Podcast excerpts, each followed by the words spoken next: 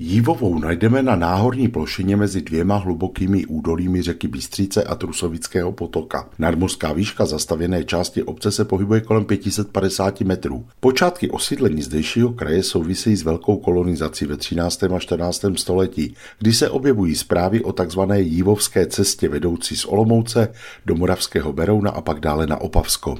První zprávu o ní máme ve falzu listiny datované k roku 1220. Znovu se tato cesta objevuje v další listině z roku 1269, kdy zdejší oblast náležela do majetku kláštera Hradisko u Olomouce. Teprve v roce 1363 se však objevuje přímo zmínka o vesnici Jívova. Jejíž obyvatelé tehdy byli nuceni přispívat prací a prostředky na údržbu mostu přes Moravu pod Olomouckým hradem. Jívová je v té době patrně už docela velkou osadou, alespoň podle vyměřené povinnosti odvodů.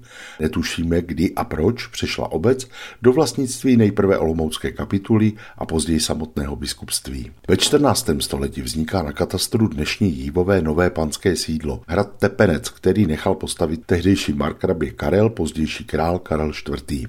Teprve v jeho závěti z roku 1371 se objevuje nejen hrad, ale i ves Jívová jako majetek jeho syna Jana Soběslava. Ten brzy zemřel a hratej obec se stala součástí souboju markraběcích bratří Jošta a Prokopa. V roce 1406 se stává majetkem kartuziánského konventu v Dolanech u Olomouce. Majetku ctihodných otců pak obec zůstala až do zrušení kláštera v roce 1782. Pohnuté období husických válek vedlo k tomu, že Jívová spustla. Na své opětovné osídlení si musela počkat až téměř do poloviny 16. století. Jak ukazují dobové materiály, dosídlili patrně většinově německy hovořící obyvatelé. Obci se počítalo s pozdější výstavbou kostela, fary, špitálu a dalších veřejných a hospodářských budov. Zdá se, že vrchnost měla Zívovou velké plány. V roce 1581 navíc obec byla císařem Rudolfem povýšena na městečko. V té době už zde stálo 55 usedlostí. Na počátku 17. století se zde uvádí cech pekařů a zdá se, že někdy v této době mají své kořeny i proslulé masné krámy, které po léta sloužily jako vyhledávaná hospůdka. Zajímavá je dochovaná informace, že těsně před Bílou horou toužili místní po protestantském pastorovi. Pro obec z církevní vrchnosti je to dost netypické. Zda uspěli nevíme, je to však jeden z nepřímých důkazů, že zde kostel existoval už patrně od obnovy vesnice. V roce 1660 byla obnovena fara, zaniklá za 30 leté války a v roce 1672 u ní existovala i triviální škola.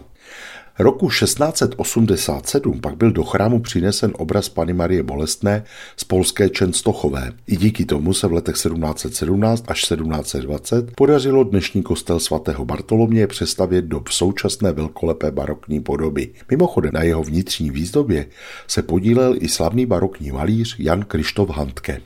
Obec se dále rozvíjela, ale zdaleka ne tak, jak se předpokládalo. I díky tomu, že plánovaná císařská silnice na místo přezdívovou nakonec dodnes vede přes Štemberg. Příliš to nezměnila ani železnice dokončená v roce 1872, která vede přece jen dál od centra obce. Přesto se zde rozvíjel průmysl i řemesla až do konce druhé světové války, kdy byla většina zdejších obyvatel vysídlena. Dnes má Jívová necelých 600 obyvatel. Najdeme zde i spoustu rekreačních objektů. Mimo kostela má Jívová ještě mnoho drobných památek, sochy, kříže i pozoruhodnou budovu radnice a také krásnou krajinu kolem vesnice, která se mláká turisty v létě i v zimě. Pohlednici z kraje mezi Pradědem a Hanou, tentokrát z Jívové, vám po vlnách Českého rozhlasu Olomouc poslal Mirek Kobza.